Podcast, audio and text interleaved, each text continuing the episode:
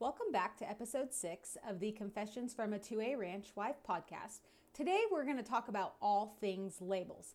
And I don't mean those hashtag kind of labels we put on our social media posts, but the kind of labels that are on the food we eat. So thanks for tuning in. Welcome back to the 2A Ranch Wife podcast, where ranch wife, ag educator, cow lover Jessica Anderson shares real life ranch stories discusses all things beef, and shares her insight about agriculture. As a passionate advocate and wife to the cow boss, Jessica keeps it real, raw, and genuine. From inspiring cattle tales to telling it straight with all the facts about cattle and agriculture, we're excited to have you along for the ride. Hey guys, thanks for tuning in again today. Like I said earlier, we're going to talk about labels, and the labels I'm referring to are the labels that are on the beef that we consume. And to really understand what those labels mean, we need to take it all the way back to the producer, to the cow calf operation. And lately, I have been receiving a lot of questions and requests to share about the certification processes we've chosen to go through with our Anderson Cattle Company cattle and our 2A beef. And so today I wanted to take a few minutes to really just dive into certifications, programs, labels, and what they all mean.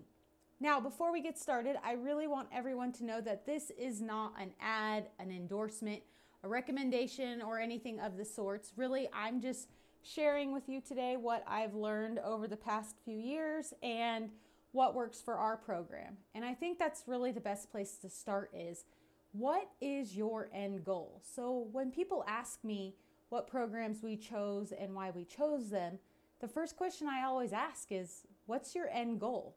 And from there, you can reverse engineer and decide what programs work best for you. Now, keep in mind, there are tens and 20s and 30s different types of programs you can choose to be a part of. I, everything from certified organic to certified natural to certified grass fed.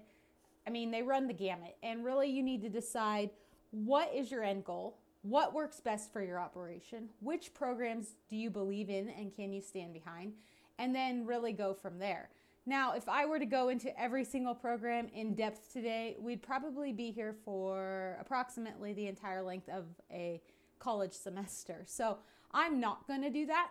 But what I am going to do is just kind of touch the tip of the iceberg and give you some programs, some brief rundowns of those programs, and really where you can find more information and dig in for yourself to decide what program is going to work, work best for you. And so I think that's the best place to start. So let me back up just a little bit and talk about why we chose the programs we chose.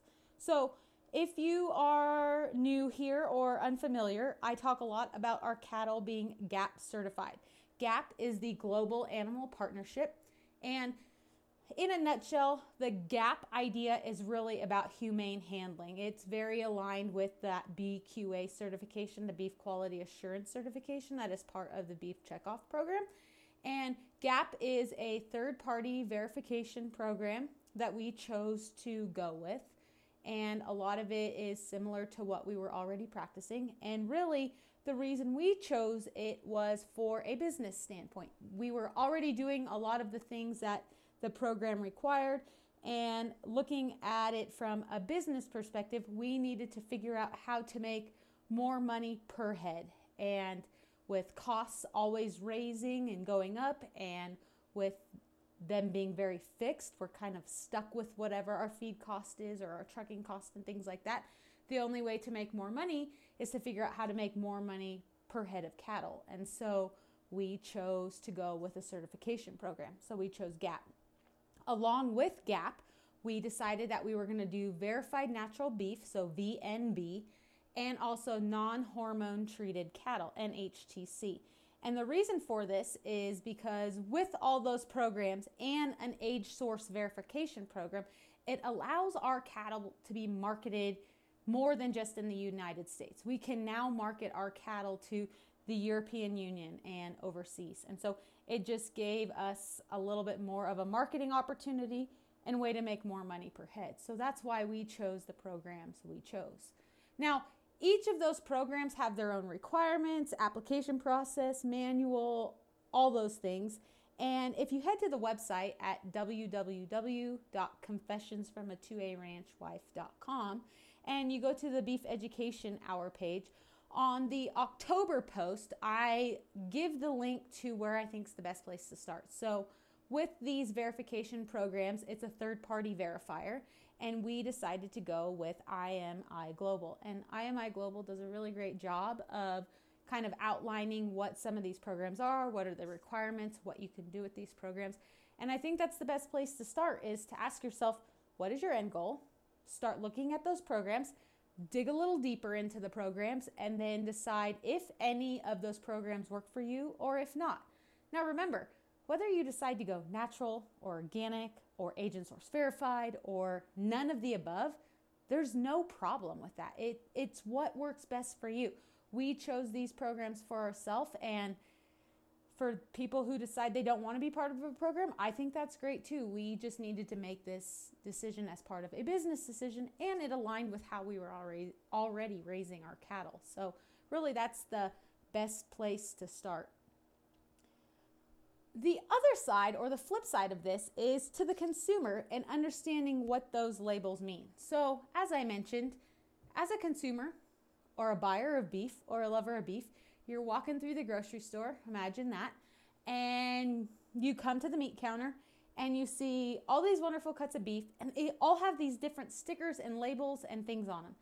What does that all mean? You might see stickers that say, organic beef. You might see stickers that say non GMO beef. You might see all natural beef or grass finished beef. There's so many labels. And as a consumer, even as a producer, it can be quite overwhelming to know where to even start. And so the reason I bring this up is for the consumer, this is a great place to start for you too to really understand what does that label mean on the food that I am consuming just because it has an all natural label, what what does that mean? What is all natural? What are the guidelines that those producers have to raise those animals by? If it says organic, what does that truly mean? And I think as we move generation and generation into an era where people are so removed from the farm, I think it's just as important for our consumers to know what those labels mean as it is for us producers to know what they mean if we decide to go down that rabbit hole and become certified by them. So, like I said, some of the programs that are out there, and if you go to my website and you click on that IMI Global link, it's going to talk about things like being verified natural or GAP certified, age and source verified, organic verified, NHTC or non hormone treated cattle verified, non GMO tr- cattle. There's other things like the beef quality assurance program. I think if anything that's the best place to start. It is a free program that you can do online or in person. It is sponsored by the Beef Checkoff and it's just a really great place to begin. There are other programs like AgriSource and Wagyu Beef and I mean, they run the gamut. What if you think of something that kind of makes your heart go pitter patter, there's probably a program for it. And so, my best suggestion is to just start with that end goal and then decide what program fits that end goal, if any. So, if you have questions about any of those specific programs, feel free to reach out. I'm happy to answer them.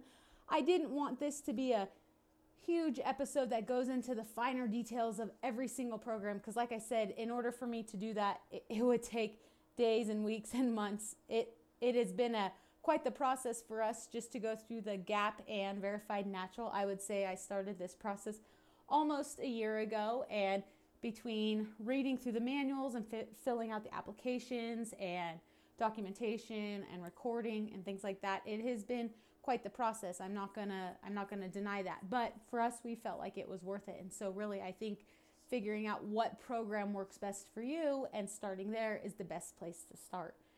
But like I said, if you have any questions, please feel free to shoot them my way. I am no in no way an expert on every single one of these programs.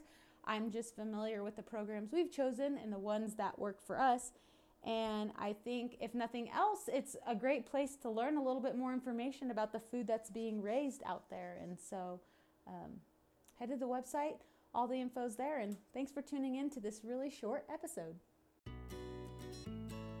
Thank you for tuning in to the 2A Ranch Wife podcast. Be sure to head on over to the website at www.confessionsfromthe2aranchwife.com for all of today's show notes.